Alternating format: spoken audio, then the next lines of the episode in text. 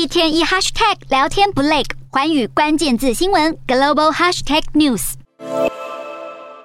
一架美国陆战队的飞机八号在南加州沙漠坠毁。美军现在证实机上五名陆战队员全数殉职，军方表示目前还在调查事故的原因。而日前在社群媒体上有消息指出机上载有放射性物质，但军方发言人明确否认。至于这一次失事的鱼鹰机，已经多次发生坠机事件，包括三月在挪威导致四名陆战队员死亡的事故，因此也格外的引发关注。